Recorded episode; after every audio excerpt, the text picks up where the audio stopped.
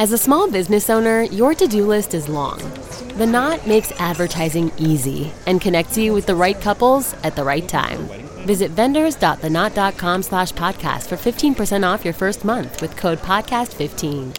You're listening to Sports Radio Detroit. Get the scoop on Tigers today.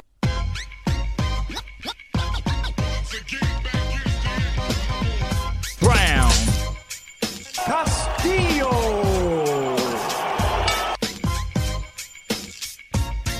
Listening to Tigers SRD on SportsRadioDetroit.com.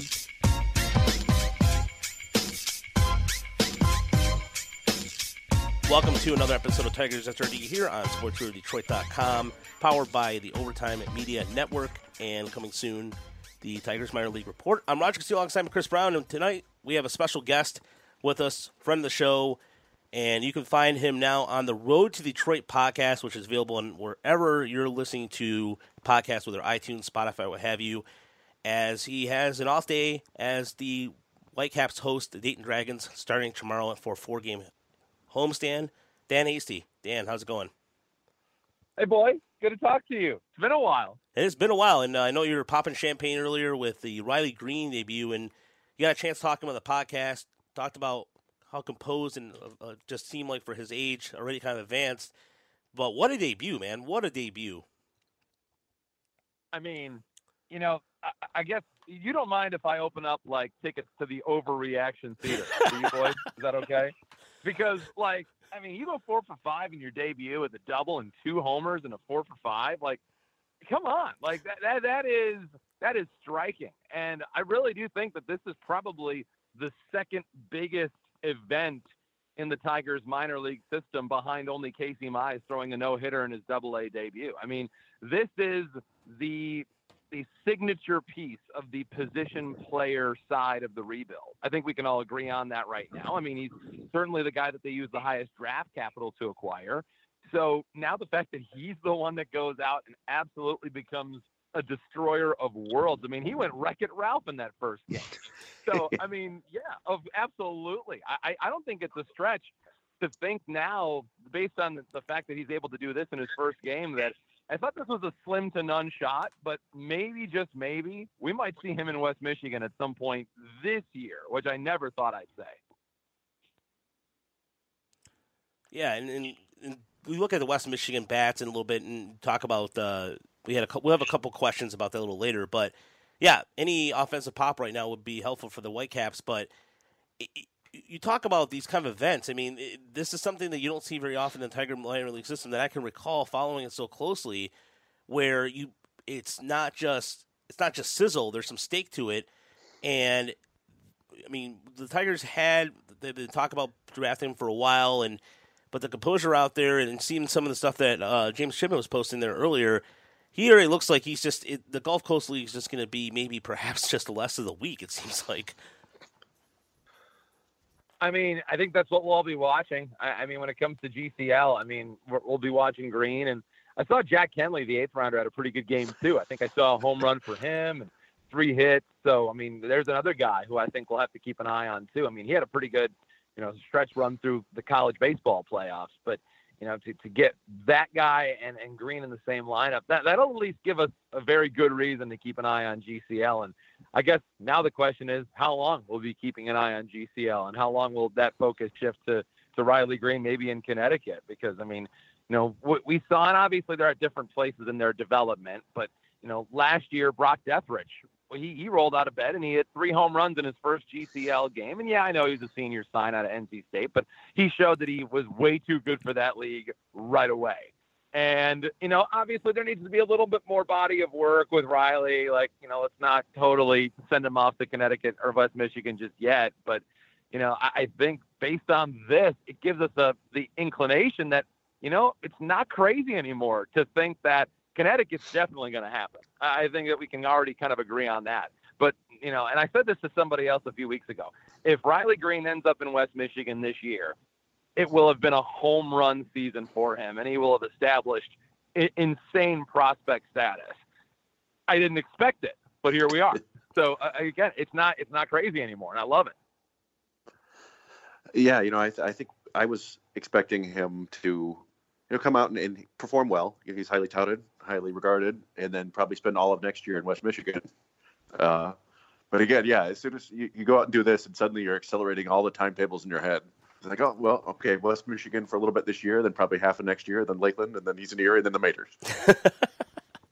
Well, and I'm so uh, glad yeah. you mentioned the timetables too, because like, you know, how many people were just kind of bemoaning the fact that with all the talent in Double A, that the Tigers went with a high school kid at fifth overall, and maybe they could have gone with a college bat that wasn't as highly regarded. But the four guys that I think people wanted were already off the board by that point. So, you know, they took Riley Greene, and I will admit, like over the past week, I was kind of keeping an eye on what C.J. Abrams was doing for the Padres and it was just sucking little pieces of my soul out every single day.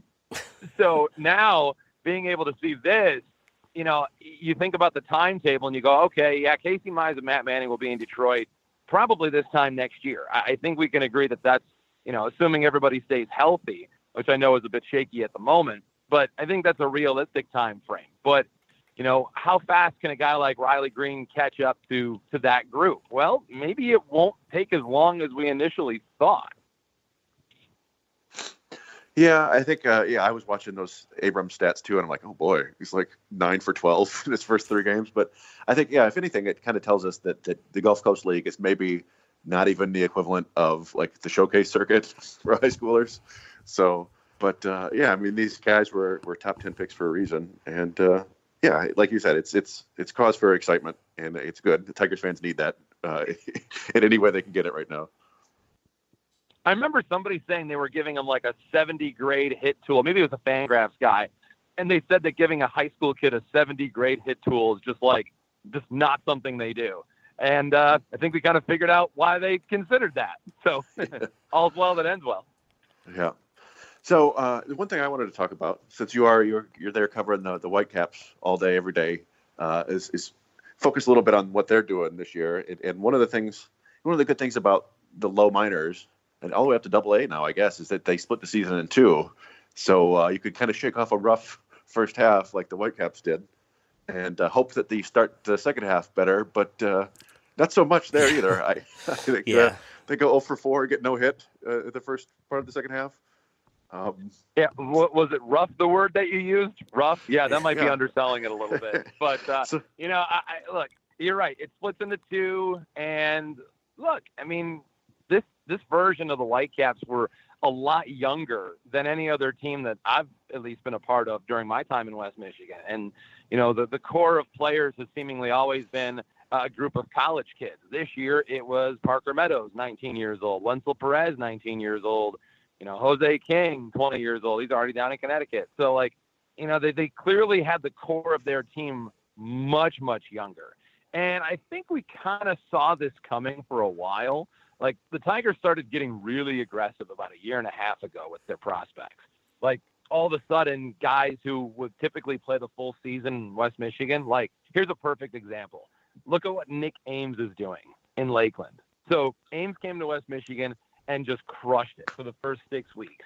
Typically, that kind of guy used to stay in West Michigan the whole year.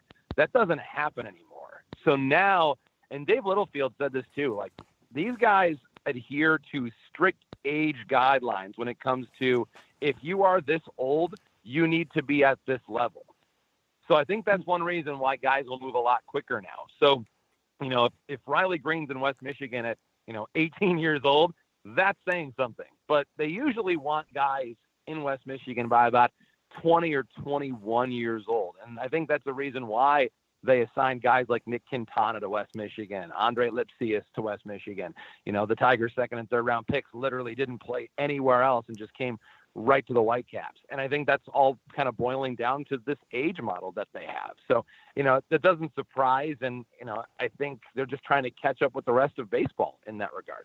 And Nick, I mean, and look at Ames' numbers too. They're still top five among all the batting averages in the Midwest League, and that's saying something considering what's been going down. Something special with Bowling Green and some of the Tampa prospect, Tampa Bay prospects that just dominated the All Star game. That just it was eight or nine, it was nine guys, I believe, nine prospects from that team that made the All Star game in the Midwest League. It's something ridiculous, but Ames made such an impact to still be in, among the top ten hitters in, in the Midwest League j- saying something, and, and it's a bright spot too. But um, before we get to the new new names on there, I just want to talk about a little bit about the pitching that's going on right now. Uh, we had uh, Matt Sh- uh, Schoch on from Detroit News, who was doing an article on Hugh Smith. Hugh Smith going out there uh, pitching pretty well. Who are some other pitching surprises, or who who's been kind of like Chris and I talked about? I thought Adam Wolf would get off to a good start. Hasn't been the case yet, but in terms of pitching surprises or, starters out there, who has uh, really stood out to you, Dan? You know, when it comes to West Michigan, um, you know, it, it is a team. I mean, we have to look at it for the facts, right? I mean, the Whitecaps have one of the, you know, highest ERAs in all the Midwest leagues. So there really isn't a whole lot in terms of surprises. I, think, if anything, the surprises might be guys who were billed to, to be a little bit better and, and haven't performed to what we thought. Um, but in terms of just guys that have, have, have impressed, uh, I'd say Robbie Welhaf is probably a guy like that. Uh, he is 24 years old, so I, I don't know how much is there long term. But you know, he's he's got an ERA, you know, under two on the year between two levels. So he, he's come out and I think he struck out 16 batters his last two games, and that's like 11 innings combined. So that's not bad. Um, out of the bullpen, uh, I do like this story. Uh, I'm always a, a, sucker for a Michigan guy. So uh, Wayne State Warrior Jared Toby, who uh, who was,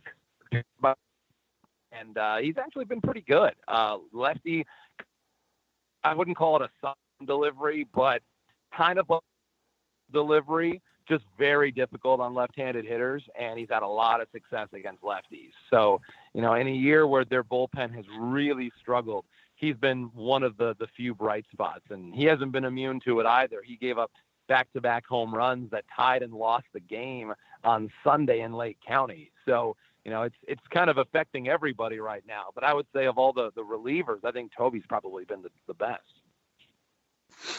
Yeah, you know, I, I came into the year kind of hopeful for the rotation. Uh, things have happened. Roger mentioned that, that Wolf hasn't been uh, what we expected. You know, I, I, typically assume that college lefties are just going to come in and dominate, but uh, I, am a fan of Wilkel Hernandez. At least uh, sometimes he seems to be kind of inconsistent. I'd like to see the the curveball tighten up a little bit more. But I'm curious what you've seen about him and uh, if you expect to see Carlos Guzman again this year. Yeah, you know what? I don't know about Guzman, honestly. Um, I'm a little worried about that because, you know, when he came out of the ball game, you know, it just it just had an ominous feel to it. Um, you didn't really see him pointing to any specific place, and there really was no hesitation. I mean, as soon as as soon as they came out to look at him, they were already motioning to the bullpen. So clearly, whatever it was was something that is a significant concern for them. I don't know if we see him this year. Um, I guess I guess no news is good news at this point because what are we about maybe a month removed from that? We yeah. haven't heard about any any type of surgery or anything like that. So maybe that's a, a positive, and maybe they're trying to to let him rehab it through maybe rest or maybe a therapy program. But so um, I don't know about Guzman. Um, Will Kell is is interesting. Um, I think you know I think people expected a little bit more from Will Kell now that he had a little time in the Midwest League under his belt last year. Um, mm-hmm. But uh, the, the kind of the the story on Will Kell has always been it's going well until it's not. Meaning, basically, Will Kell's the kind of guy that can go get seven or eight guys out in a row, and then the moment he puts on a runner, things just have tended to snowball for him. So he needs to be able to work out of jams and not be able to, and not really kind of succumb to the moment. So that's that's really important for Will Kell. Uh, that's going to be his next. You know, he's only 20 years old, so he still has time to work things out. And his numbers are fine. I mean, he has five wins, and if you're a pitcher in West Michigan with five wins this year, you should have a, a medal or a parade or a hug of some type. So you know he's he's putting up decent numbers. The ERA is in the low fours. So yeah, I mean, he could be a guy that we could see kind of take a take a turn and kind of make that move and kind of reestablish some prospect status in the second half. I could see that, especially considering he's been in West Michigan for about a year now. Hmm. Now you uh, you briefly touched on the uh, the the draft picks that have already showed up, uh, Quintana and Lipcius, but I'm, I'm wondering, uh, you know, they've only played like three or four games, but I'm curious if you've seen anything out of them to, to get you excited, uh, maybe just in the infield or batting practice? Well, with Quintana, uh, we've certainly seen the power that everybody talked about. He was putting balls off light towers in batting practice his first day on the, on the job. So, you know, he, he certainly has it in that bat. Uh, didn't run into one over the weekend in Lake County. Um, you know, it is an ambitious assignment. I mean, yeah, he's a second rounder and yeah, he's got talent, but the guys he's facing in the Midwest League are better than the guys he faced in the Pac 12. So he's going to have a little, little bit of a learning curve. I don't think it'll be very long, but I do think that guys who, who show up coming from the SEC in Lipcius's case or the Pac-12, I mean, they're, they're going to see some impressive stuff when they get here. So especially considering, you know, they're going to go up against guys who have probably been here for, you know, if nothing else, at least a month or two, uh, where they're kind of fish out of water. So they're still getting comfortable. I mean, heck, I think they just met their host families today. So they were kind of living out of a suitcase this weekend, but you know, now they'll have a seven game homestand coming up. And, you know, I think they're going to be a, a much appreciated asset to that offense. Lipsy has finally started to have some good swings yesterday. I think he had two hits and five at bats. So we'll, we'll see kind of how that looks going forward, but they both barreled up balls over the weekend. Uh, they were fine defensively. They, they both made errors as well, but I don't think that they were errors that would concern you greatly. There was a drop pop up, I think, and then a wild throw on a play that Quintana was trying to charge a baseball on. So just just you know little stuff that I think is correctable. But you know the the offense certainly plays, and I and I've heard so many good things about them. I think they'll have a, a lot of help for West Michigan. I do. And the uh, before we get to the questions too, the the progress of Sam McMillan seems like he's kind of in terms of the defensively, offensively speaking, seems like he's made a couple steps. What are you seeing his progress so far? Uh, he's just 20 years old and, and a fifth round draft pick. And it, Chris has talked about this before that catchers take a long time to develop. But how is his development progress so far? Well, the fact that he has good plate discipline, you know, I think gives him a shot.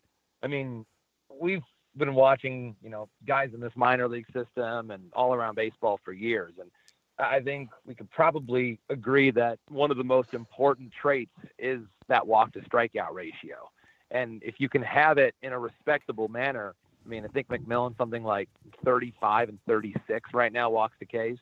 So he has the ability to recognize spin. And, you know, he's not he's not a guy that goes into peaks and valleys. He's he's getting on base pretty consistently. Yeah, seven so, fourteen. Yeah, you know he he keeps putting himself in these driver seat counts. You know, 2-0, 3-1, and 3-0, and so you do have to think at some point he's going to start barreling up more baseballs. He just hasn't done it very much. But you know, if he keeps putting himself in in these good counts, I think he almost has to. I mean, it, you can't you can't continue to show really good pitch recognition and, and not be able to take a good swing at anything. So, you know, he's he's had a couple of good swings this year, but I don't think it's as many as I expected. But he's still getting on base. He's a 400 on base. So, I mean, you kind of just go, all right, that's cool. You know, I can live with 400 on base, and then figure out we can figure out the rest later. Um, in terms of his defense, um, he's had a tough year throwing out base runners. I think he's under, I think he's under 10% throwing out opposing base stealers. So that's that's a bit of a bit of a red flag. Um, but that being said, uh, over the past weekend, I think he threw two guys out in four tries. So he had a couple of good throws this weekend. So we'll see if that's something he can work on and build on. Um, but you know, blocks a good way behind the plate. I think he receives a good game, um, and that's pretty. That's good for a 20 year old. Those are those are building blocks. I think you can you can go. All right, you know he deserves a little more leash. So jury's not out on any of those guys yet. And you mentioned the the approach a little bit, and that was one thing I wanted to ask you about uh, Parker Meadows because he he was kind of uh, you know racking up the strikeouts the first couple months, and then I was looking the last month he's kind of turned into Sam McMillan. He's got uh, 17 games, just eight strikeouts and six walks, but he's not hitting the ball very hard. So I'm, I'm kind of curious if you've noticed an evolution in his approach over the the first couple months. So you know it's funny, like when he got to West Michigan, everybody was pitching him fastballs away and curveballs in the dirt. And he finally started to get the hang of it about two weeks ago. And he went on a, a 10 game stretch where he was about a 350 hitter, and they stopped pitching him that way. Now they're they've adjusted, and now they're throwing him fastballs up, and they're staying with curveball low. And the big reason for that is because of his height. You know, you're six foot five, and the thing about Parker is that, you know, and he's still learning how to use that frame. And Parker being a speed guy in high school is kind of had the look of a six foot five kid who was taking a swing of a five foot six kid.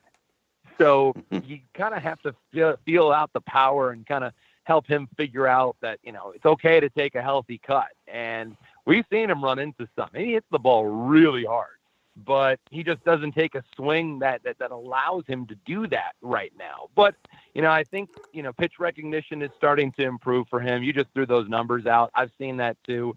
Um, the, that's the reason they're throwing him fastballs up in the zone right now because it's the one place that he's having a little bit of trouble laying off. You know, when you're six foot five, you know, a, a fastball at the letters might be you know considered a strike back in the olden days not so much anymore. But you know, when you're that tall, that looks pretty appetizing, and everybody loves a high fastball, and everyone thinks they can get to it. So that's kind of what they're using against Parker right now. But you know, I think once you see him find the ability to lay off that particular pitch, I think we'll see that that that surge that we've all been waiting for.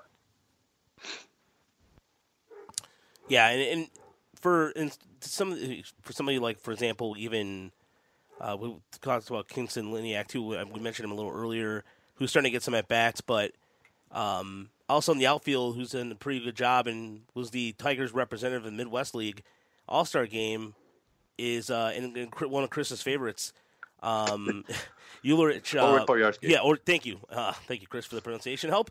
Um, just having a great year. He's got the he's got ten home runs. He's got he, his on base percentage is almost near 900. He's done a very good job of just his approach, and again, in coming over from he's coming over from Australia, and, and, and just for position player, which is something becoming more and more. Australians are asserting themselves more in the game, but he, his year has been impressive. And, and talk about his performance defensively as well.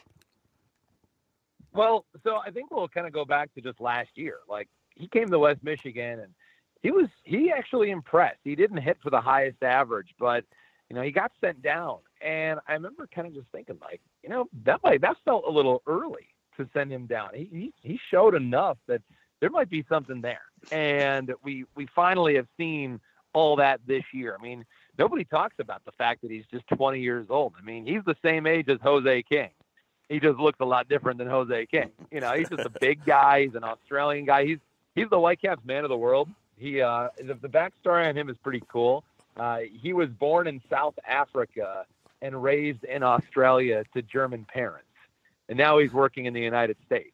So you know he he's he's traveled everywhere. He's seen a lot, and now he's here, and his teammates love him. I mean, and he's the one guy uh, in that lineup that has been consistently, you know, really just delivering at the plate. I mean, in every aspect too. And now he's starting to take a few walks, which is really exciting. So now you mix in a little plate discipline, and all of a sudden, okay, like maybe you've got you know a little more of a well-rounded guy. He'll never be a guy that walks as much as he strikes out, but he hits the ball so hard. I mean, he's a he's 110 miles an hour off the bat waiting to happen.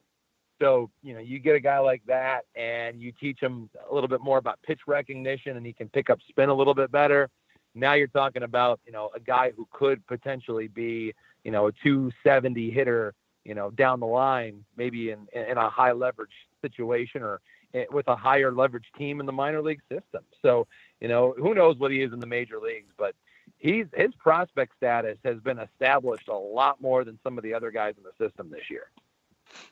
Yeah, and that's uh, the last uh, position player I wanted to mention to you. Uh, speaking of highly ranked uh, prospects, is Wenceel Perez, who has uh, gotten off to a rough start of the season on both sides of the ball, it seems, but uh, it does seem to be he seems to be making incremental improvements. And I think you mentioned on the show the other day that a lot of his errors seem to be on routine plays.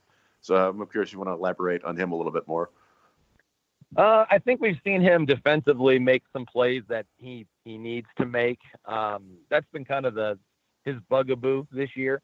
He's been booting grounders that have been hit right to them, but making plays on really tough ground balls. So we know it's there. We know the ability's there, but it's just kind of correcting some of the easy stuff. So there's that. Um, he's been very streaky as a hitter this year. Uh, we we have you know we'll go through a homestand where he goes eight for 15, and then we'll go on the road and he goes two for 20. So you know it's just a matter of you know staying in that zone and you know, kind of trying not to do too much. You know, Wenceel, that's one of the things is I think Wenceel knows he's talented. And sometimes you, you can't you can't believe that. You kind of have to continue to keep grinding for it. And he's he's got you know he's at 300 with the Whitecaps as an 18 year old last year. So you know he he's been able to do a lot at a really young age at a pretty high level for being 18 years old. So I mean guys at 18 years old in the Midwest League, if you're doing anything, that's significant. I mean 18 year olds in this league have been Fernando Tatis Jr., have been Vladimir Guerrero Jr. I mean, you know, guys like that who do things at 18 years old. So I was kind of hoping for a little bit more from him this year. There's still a ton of time. He could still be something in the second half, but you know, he's he's trying to learn some of the the intricacies of the game. Uh, he's trying to learn how to bunt for base hits, and it's not exactly going well. he uh, he probably needs to just just bag that whole thing and try to just focus on getting on base, so he's not in a no ball one strike count every time he steps up there. But you know, he he does have a lot to like, and we'll we'll see what the second half brings for him. I, I think he can find a way out of it. He was too good last year not to make you think that way. I'm wondering where that uh, if that bunting for hits is his own idea or if that's coming from the org. I'd like to see less of that, but whatever. Yeah, but uh, no, especially last year watching him. Like there was a couple pitches last year when we were at the game where you remember that Chris, where he was like just fishing and was still managed to make contact. So his pitch recognition is incredible. But but yeah, the bunt, I don't know. It's a seems like a bad idea. it's a nice, it's a nice skill to have, but I just uh, you know I, I want these kids to hit first. But whatever. The fans want the fans want the, the fans don't want button. So uh, let's move on. We have a couple. We have a couple. There's a couple questions. Thanks to uh, Kean Carter from Tigers Minor League Tracker who put out some questions for us to get some questions from the, some of the, our fans out there. And we also have a couple uh, questions on Twitter. This one comes from Michael Powers. How soon will Kody Clemens make a rise up? He's starting to hit a little bit. I mean, he's been in Lakeland, and he was off to a slow start with West Michigan last year. Then he started to heat up, and you know, Lakeland at the end of last season didn't do a whole lot, but now he's starting to to, to put some good at bats together. I think I saw he had three hits the other night. So, you know, Kody Kody is an offensive second baseman, and those are fun. I mean, I mean everybody there's there's not a team in baseball that's looking for an offensive second baseman, and he's a left-handed hitter too. I think that just gives him another shot, uh, at least an, another edge. Uh, but I, I've always liked Kody's approach. I think it's super advanced. I, I haven't really seen much of him this year, um, but defensively, he's more than capable of handling that position. You know, there was, you know, I remember talking to his dad, and, and Roger was just saying that, you know, this guy is probably a third baseman more than he is a second baseman. So, you know, I think, and maybe that's just because he's his dad, but you know, they have good arms in that family. I don't know if you've heard that, but he's, you know, he's over at third base, and you know, if he can if he can handle second base and and play a good second base there, you know, I, I do think Erie's in the cards later this year. And if you're in Erie later this year, then you know you're a candidate for Detroit anytime in 2020. So you know whether it's sooner than later, who knows? But you know, just another guy that they're trying to get to those upper levels of the system. So you know, you know how Erie's really fun right now. It's, it's eventually going to be Toledo, probably later this year. Yeah, well, that'd be that'd be that'd be awesome to see him, especially because Tigers. There was that the, the nonstop thing about fans is when we're going to see another infielder up from the system. Uh, Tom McComb has a two-parter, but I, I like the second part of that question. Uh, what would it take for Jacob Robson to get a shot in Detroit? Of course, there would have to be some forty-man maneuvering roster um, moving, but um, another part of that question, Frank Perez is. Do you think he's going to be a key part of the Tigers' future? just went down again on the IL, and it's an unfortunate situation for a young guy who really Dan is trying to work his way through this, and it's just it's it's really tragic.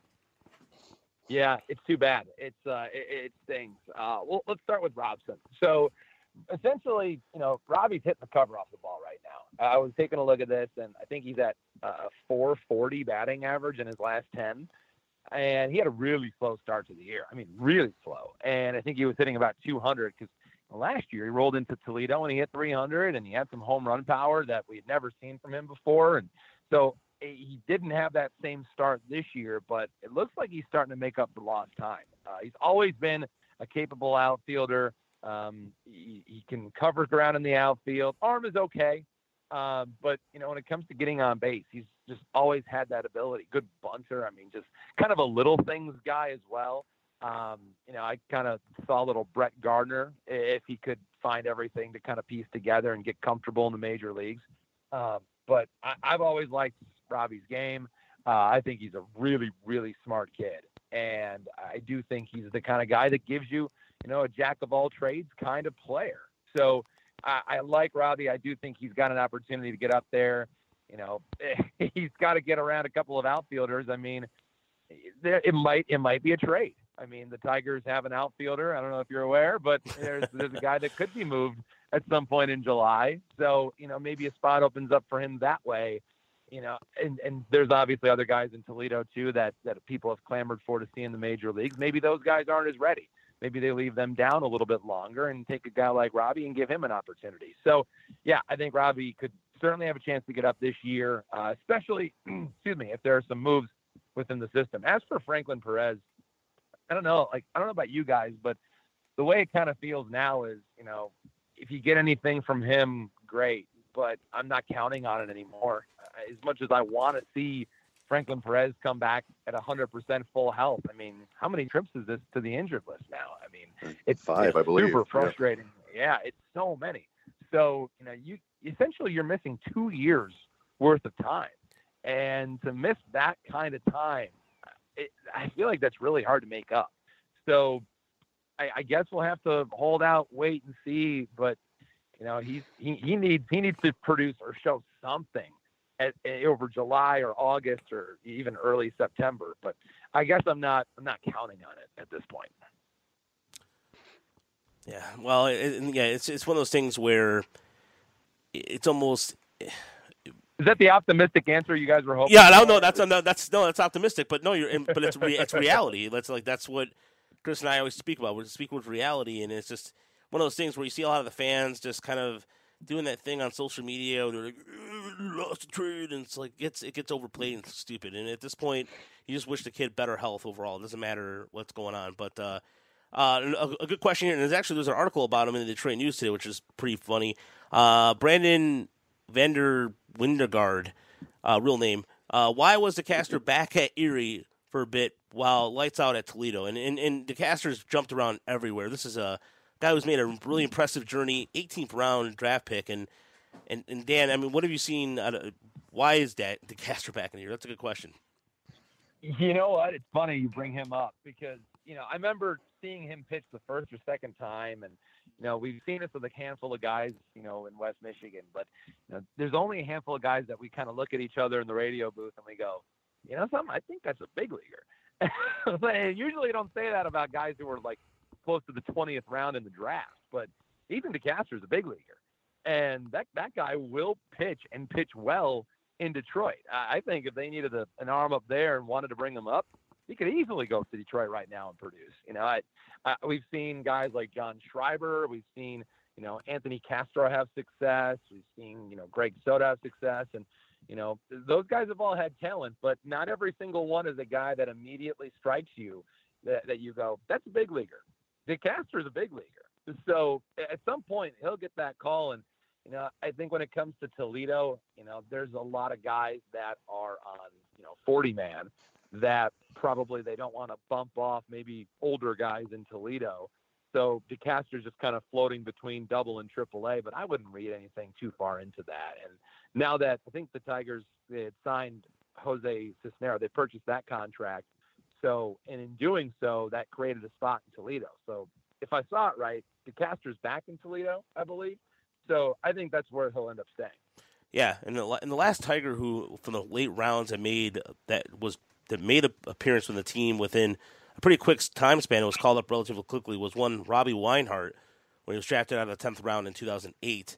And I always use that as a stumper for reference, but he was the last reliever that was drafted in the late rounds that was called up uh, pretty quickly. It was within a year after he was drafted um, he was brought up. But uh, no, it was in, in caster. And Chris and I joked about the Tigers taking a new love affair with side armors, and uh, I think if if it's uh, Dan, we have some Dan Quisenberry fans out there among the staff, or um, but uh, Chad Bradford. Chad Bradford, man, his it almost like it felt like his delivery. It was within his fingers almost scraped the ground each and every time. When he was yeah, he was more of a submariner. Yeah, yeah, he was. Uh, he went really low on the ground. But uh, Chris, was there another question? We, we played. Uh, we played Lake County this weekend. That's the Indians single A affiliate. Yeah, and uh, they have about three side armors in their bullpen. There was one lefty side armor that I was convinced was pitching underhand. uh, yeah, you see some of that. Uh, I remember there was a, a, a, side armor the very first year I went out there to cover the Whitecaps. I, I, think his last name was Smith, but I don't remember which one of the eight Smiths it was. That would was, be Gage Smith. He had a very long and curly mustache. yeah, I remember him throwing like 83 underhand or not underhand, but sidearm. I'm like, well, all right, this is the minor leagues. Give it a try. Yeah, but uh, yeah, and those guys never seem to make it, right? You know, like that's yeah. always been the thing about side armors. Like, yeah, they're fun in like low A and high A, but do they ever make it to the big league? Not really. But you know, John Schreiber, I think, has a real good chance to make it up to Detroit. I I don't know, you know, when it comes to guys like Nolan Blackwood, I didn't, I never saw Blackwood or, or any of the other side armors, but, but you know, that guy has a certainly has a shot, and DeCastro clearly has a chance. And uh, the last question too we had was what you've seen, what other players in the Midwest League that stood out. I was gonna probably going to ask you about your opinion about Wander Wander Wander Franco, who got called up to Class A this week. Um, outside of, I mean, of course, you've probably seen what he's been able to do. But is there anybody else out there among the teams that stood out to you as going, "Wow, this guy's gonna it's gonna, it's gonna be a stud next level"? Are you guys uh, big fans of, of, that little cafe down the street called the Hot Take Cafe? it's about to be open. Uh, so, so I'll say this about Wander Franco. Wander Franco is the best player I've ever seen in the Midwest League. Wow. More so than Fernando Tatis Jr., more so than Vlad Guerrero Jr. Man, it's heating um, up in here. Wow. We we saw him for about eight games. And it's not it's it's pretty cool when you see a guy show all five tools but in a loud way in a in one series. Like it, there wasn't there wasn't a series that went by that we didn't see him a make an outstanding throw b make an outstanding defensive play at shortstop the premium defensive position. We every series saw him hit for average we saw him hit for power and we saw him steal bases. It was just like, oh my, this kid is crazy. Like Vladimir Guerrero Jr. is a great player. Like I'm not taking anything away from him. He's awesome. I, I would give my kidney to have him in a Tiger uniform right now. But you know, Vladdy Jr. Is, is he's not a speed guy, and he doesn't play great defense. It's okay, right? But he's a bat. You know, Fernando Tatis is a little more well-rounded, but Wander Franco is the dude. I mean, he's the Big Lebowski of minor league baseball players. I love Wander Franco. So yeah, he's by far the best player I've seen in the league. Man, all right. Well, that's yeah. Well, that, that endorsement. Um, that being said, thanks Dan for coming on. We really appreciate. It. You can find Dan Hasty again calling the game tomorrow night against the Dayton Dragons. That game is at seven o'clock. That's a part of a four-game homestand. And then the last episode of the Road to Detroit, episode five, he was talking to some Erie Seawolves and Alex Faedo, who's been pitching pretty well, has been making some adjustments um, down there, and you got to talk to broadcaster Greg uh, Gania as well, and kind of give an update on what's going on with Casey Mize. Uh, there's, if you heard anything else about that before we let you go uh, about Casey Mize at all? I haven't heard anything too much about Mize. Uh, I can tell you that the, the plans coming together for the next episode is uh, Daz Cameron is uh, ideally the guy that we'll talk to for uh, the Toledo version of, uh, of RTD. And then I think we're going to try to talk to Doug Mientkiewicz. He's a really good interview. Uh, I like him because he's brutally honest. So we'll we'll see exactly how much stuff he says that gets him in trouble. Uh, but Doug Mientkiewicz and Daz Cameron are, are, are planned to be the guests for that one. Yeah, the Mudhens have been playing better as of late. They've been trying. They've been putting it together pretty well in the last two weeks or so, and then with uh, Victor Reyes hitting the ball pretty hard, and they they got some. They've been getting some pretty good pitching, and also, I mean, congratulations to this name I never thought in a million years I would actually say. Tyler Alexander named IL Pitcher of the Week, and that is a huge accomplishment because I've been on the Tyler Alexander train since day one. I've got a lot of crap for it, and that's perfectly fine. Um, but he is um, he's dominating. His last couple, he's his um, his last start, he struck out 12 against Rochester on Saturday, while just giving up two hits in seven innings, and that's that's awesome and good for him too. He's been a guy who's been in the system for a while, and finally it just seems like hopefully he's coming together. I mean, that's that's awesome. I'm pretty pumped. So he was named IL Player of the Week, and so episode six of the Road to Detroit, you can find it on iTunes. Hashtag Road to Detroit. Great stuff over there, Dan. You guys are doing a great job over there. And thank you again for taking the time to come on this afternoon with us. Thanks, boys. You guys are the Wander Francos of Tigers podcast. I take that as an awesome endorsement. Thank you I, so much. Yeah, I'll, I'll be Wander Franco's other two brothers named Wander Franco.